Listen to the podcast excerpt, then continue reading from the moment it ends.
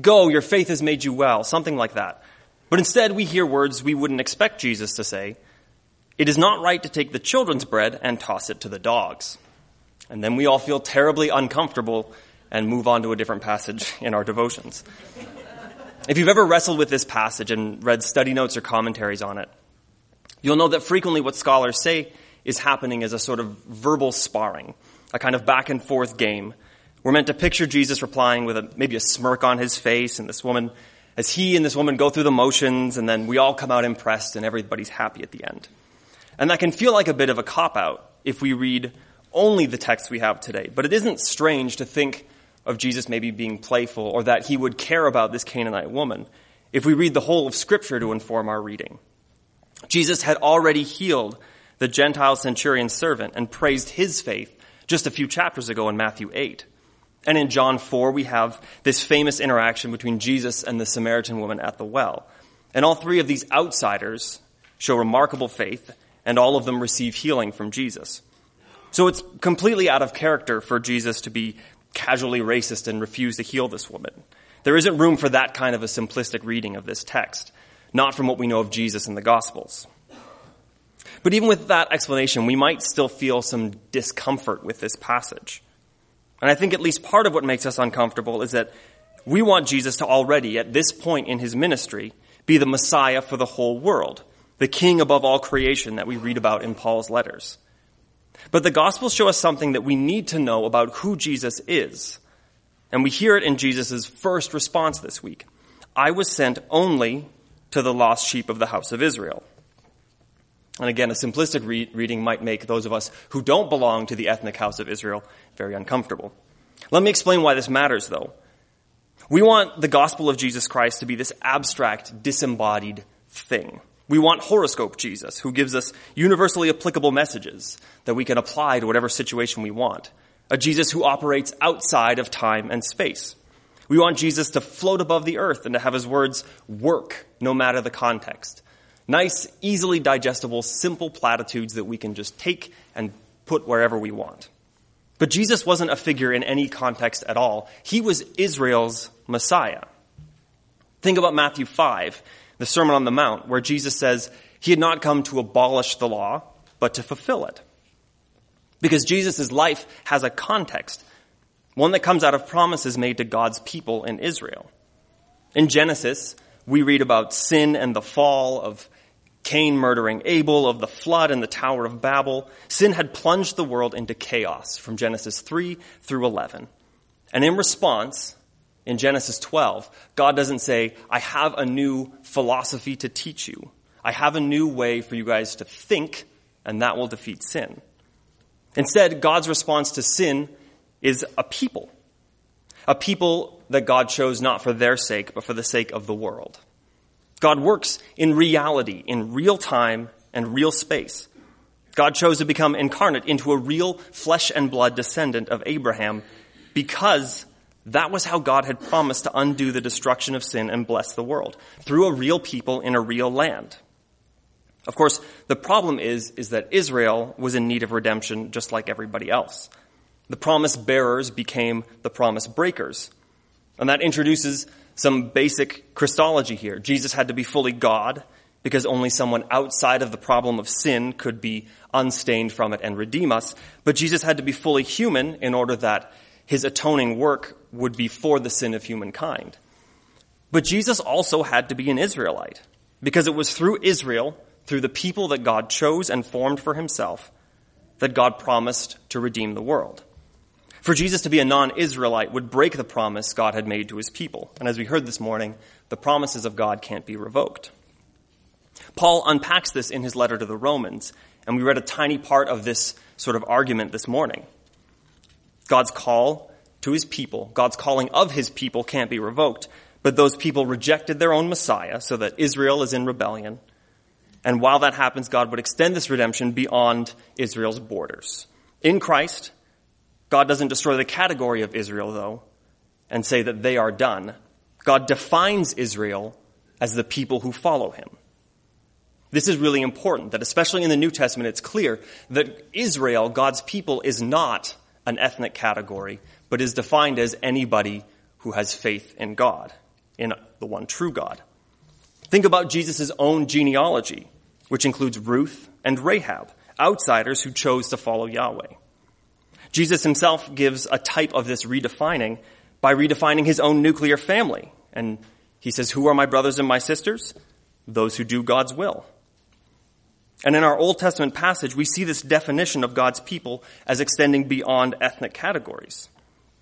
The church would continue to use this kind of language so commonly that they were accused of incest by marrying quote unquote brothers and sisters. One of the early accusations of the early Christians, they're incestuous, they're marrying their brothers and sisters. But clearly that's not true. They just understood their family, their people, to be everyone who belonged in Christ. And we heard this in our passage from Isaiah this morning.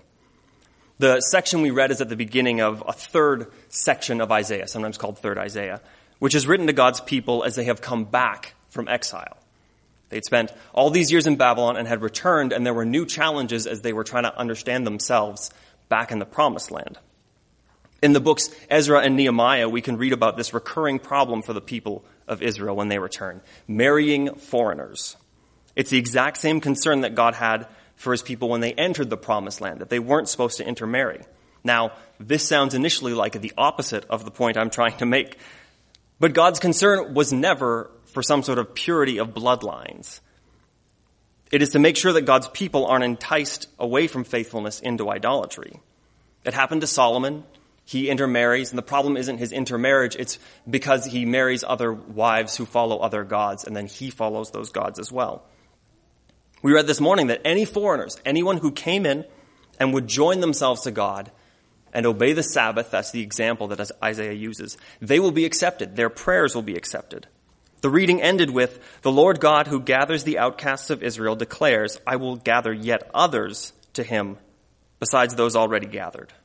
God had already gathered his remnant from Babylon, but he was going to gather even more people, even more people than those he had protected in Babylon, more people to come to Zion, to come to Jerusalem, and to worship him. Paul talks this way in another section in Romans, that not all of Israel is true Israel, but that through Christ, when Gentiles are brought in, all Israel will be saved. God's people, Israel, the people he wanted to redeem the world through, are defined as those who follow God. Paul's point is this, as one commentator put it Israel was never destined simply to be an ethnic community, and it is still not so destined. Yes, God chose Abraham's offspring to be the way in which God saved the world from itself, but anyone who chose to join that family in following Yahweh was welcome. God promised Abraham that he'd bless the world through his descendants. Jesus said that God could raise up new descendants for Abraham from the rocks. And Paul says that everyone in Christ is now an inheritor of the Abrahamic blessing. God has never had a plan for the world apart from his people. And his people are all those who want to join themselves to him, which is now done through the call to believe and be baptized into the death and resurrection of Israel's Messiah, Jesus. And so, to our Canaanite woman, Jesus' interactions with her are simply God acting in time, being faithful to the plan God set. Jesus' primary work was to redeem Israel so that they could be the blessing to others. She just happens to be anticipating Easter before we're even at Calvary, and Jesus rewards her faith the way he does to basically every Gentile who comes to him and acknowledges that he is the true Messiah. So what? this may have been an interesting sermon so far, maybe not, but at this point, what does that mean for us? Here's the thing. God has no plan for the restoration of the world, the undoing of the curse, apart from his chosen people. The promises God made were fulfilled in Jesus, but now they are lived through Jesus' bride, the church, whose members have been given the Holy Spirit to empower us and to go out and be his ambassadors. Of course, God is sovereign and can do whatever he wants, and we can't thwart his will. But his will, as he's revealed it in Scripture, is to use humans, the humans that he has chosen, as the vehicle for his work. And so, when we look around us and we look outside and we see in any number of places that things are not on earth as they are in heaven, the way that they are made new through the activities of the Holy Spirit are through the church, through you and I. There is no plan B. There is no other way that God is going to do his work. He seems to be very, very stubborn in insisting that it happens through his people. So our first action in response to this must be to be transformed ourselves, to repent, turn from selfishness and sin, and receive from God those things that we can't possibly do for ourselves. Like Israel before us, we are often still part of the problem, and so repentance is necessary. And by that, I don't mean a sort of blanket, well, we're okay, we all sin, that's fine. Repentance requires an acknowledgement of sin. It requires us to look deep within ourselves and say, there are things that are wrong and bring them to God. We can be lulled into a sense of righteousness because we are pleasant people, uh, most of us. because we think, oh, we're nice, everything's fine. Because when I sin against my neighbor, they say, oh, it's okay, instead of I forgive you. I didn't really sin. And we convince ourselves everything is fine. We come to the altar rail every week receiving grace in the Eucharist and we say, yeah, but I'm probably fine anyways. There is a lie that we tell ourselves and we're gonna, it's the year of Luther, so we're gonna embrace our inner Lutherans here and say there is real sin that needs to be dealt with. And so our first step as being agents of change for God's world is to repent and to look deep and to do some hard work. And repenting, of course, means receiving grace, and so it's not the work of self shame and hatred but it is a true and honest recognition of our sin. But then, after that, we have to act and be God's people.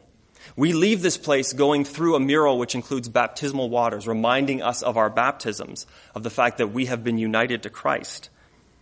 And it gives us this vision of the world as God intended it to be. And having that vision in our minds is what enables us to change. Knowing that there is a way that things ought to be helps us act towards that goal. Now, we're all tempted to build up for ourselves tiny little empires built to our own comfort, or maybe even the comfort of our families. Maybe sometimes we convince ourselves that because we're doing it for our immediate families, it's not selfish. But God has called us to be a people who are conduits for His grace to a world that is broken and hurting. True freedoms for our families, true abundant living for our families is not mutually exclusive from doing God's work. In fact, they're one and the same. It's just that doing God's work and living the American dream might not be the same sometimes. Maybe all the time. I can't be sure. I pray to God He helps us understand where those two things diverge, where the priorities of even what we might call the good priorities of this country are at odds with the gospel. We must go with the gospel. And so I pray that we all have wisdom to understand where those things diverge, because they don't always diverge, but there are places where they do. And while Jesus was sent to the lost sheep of Israel, the apostles were then sent by him to Jerusalem, Judea, and the ends of the earth. It strikes me that the first two places in that list are both local, the city and region in which the disciples already were. It would be like saying, I send you to Wheaton, Illinois, and the rest of the country. Well, you're currently in those first two. And so I believe many of us are called to look around in our own communities, in our own neighborhoods, to our actual real flesh and blood neighbors, to really see the places where we live and where we can do good and be salt and light there. We aren't called to a placeless ministry, but we're called to places where we can minister, and we already live in that place. The place where God has called you to is at the very least the place where you are right now. And we're a church in Wheaton, Illinois, which means we're in a setting unlike a lot of others. But I think the churchiness of Wheaton, Illinois has dulled my sense of mission, as if to assume that heaven and earth are already completely overlapping here. And that's simply not true if we only have eyes to see and the will to go out into our community and ask God, where shall I go? Some may be called to other places, to the ends of the earth, to do God's work there, to live and love others in new places, and I pray that more of us are willing to listen and see if that's our call. And maybe we're even called to that placeless place that we all live, the internet. I feel like saying the internet in a sermon already makes me sound ridiculous, but stick with me. It's a mistake to miss what makes that place not a place at all. If what I'm saying is that real space and real time matter, then the sort of timeless, asynchronous, bodiless interactions we have online isn't really a place. Relationships sustained entirely online are fundamentally missing something. Shared space, physical contact. There are things that make us humans that cannot be accomplished through a computer. And yet, if Facebook is a place where you can be stirred, angered, or encouraged, where people can organize and build communities for good or for ill, then the church must engage with that place. On one hand, it's easy to mistake bold statements, bold in my sermon is in quotes, uh, on Facebook as a sufficient proclamation of the gospel. Um, it's not. Uh, that's not a sufficient way to preach Jesus. But it would be foolish to think that no one has ever been comforted or spurred to action because of something someone posted online. It's an odd combination of both our Jerusalem, because it's immediately near us in most of our pockets, and the ends of the earth, because it's also nowhere near us at all. It's like a brand new mission field filled with people that we already know, with its own rules and customs. But what a gift to be able to bring words of encouragement to others so quickly. And what a challenge for the church to learn how to speak truth in love without the toxicity that creeps in when there is no delay between whatever great idea I think I have and everybody I have ever met. There should be more of a delay there. And yet, maybe that's what the church is called, is to speak truth there, is to be a gospel presence there.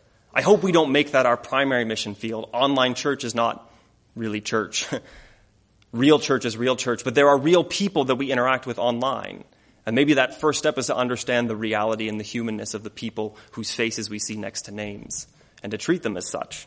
I don't know. I don't have clear application answers for what it looks like to be the church there, but I do know that that is kind of a place where we kind of live.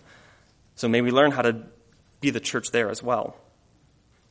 But we need to think of whatever places we are, whatever places you spend your time in, because that is the place and those are the people that God is calling you to minister to. Everyone you know is invited to receive from God. And your job is to hand out as much grace as your arms can carry to them. Because as Jesus ministered on earth, his primary goal was to redeem the people of Israel. But that redemption was meant to allow them to fulfill the vocation that God had given them from the beginning, to be blessed and to bless others. I noticed in our psalm this morning, which I regretfully rarely ever include in my sermons, in that fifth verse, God will bless us, and all the ends of the earth shall fear him. These two things are not independent clauses. God will bless the people of Israel so that the ends of the earth shall fear him. When Jesus talks about a city on a hill, the point is for Israel to bring light to others. And if we are inheritors of Abraham's promise, of his blessings, part of it is that we are blessed, which we have been through Christ, but part of it is that others would be blessed through us. The Canaanite woman's daughter who was healed was a foretaste of what God was planning on doing through Jesus' death and resurrection the restoration of all the nations, the grace of God offered freely to the whole world. And by that grace of God, we get to be the conduits of that work.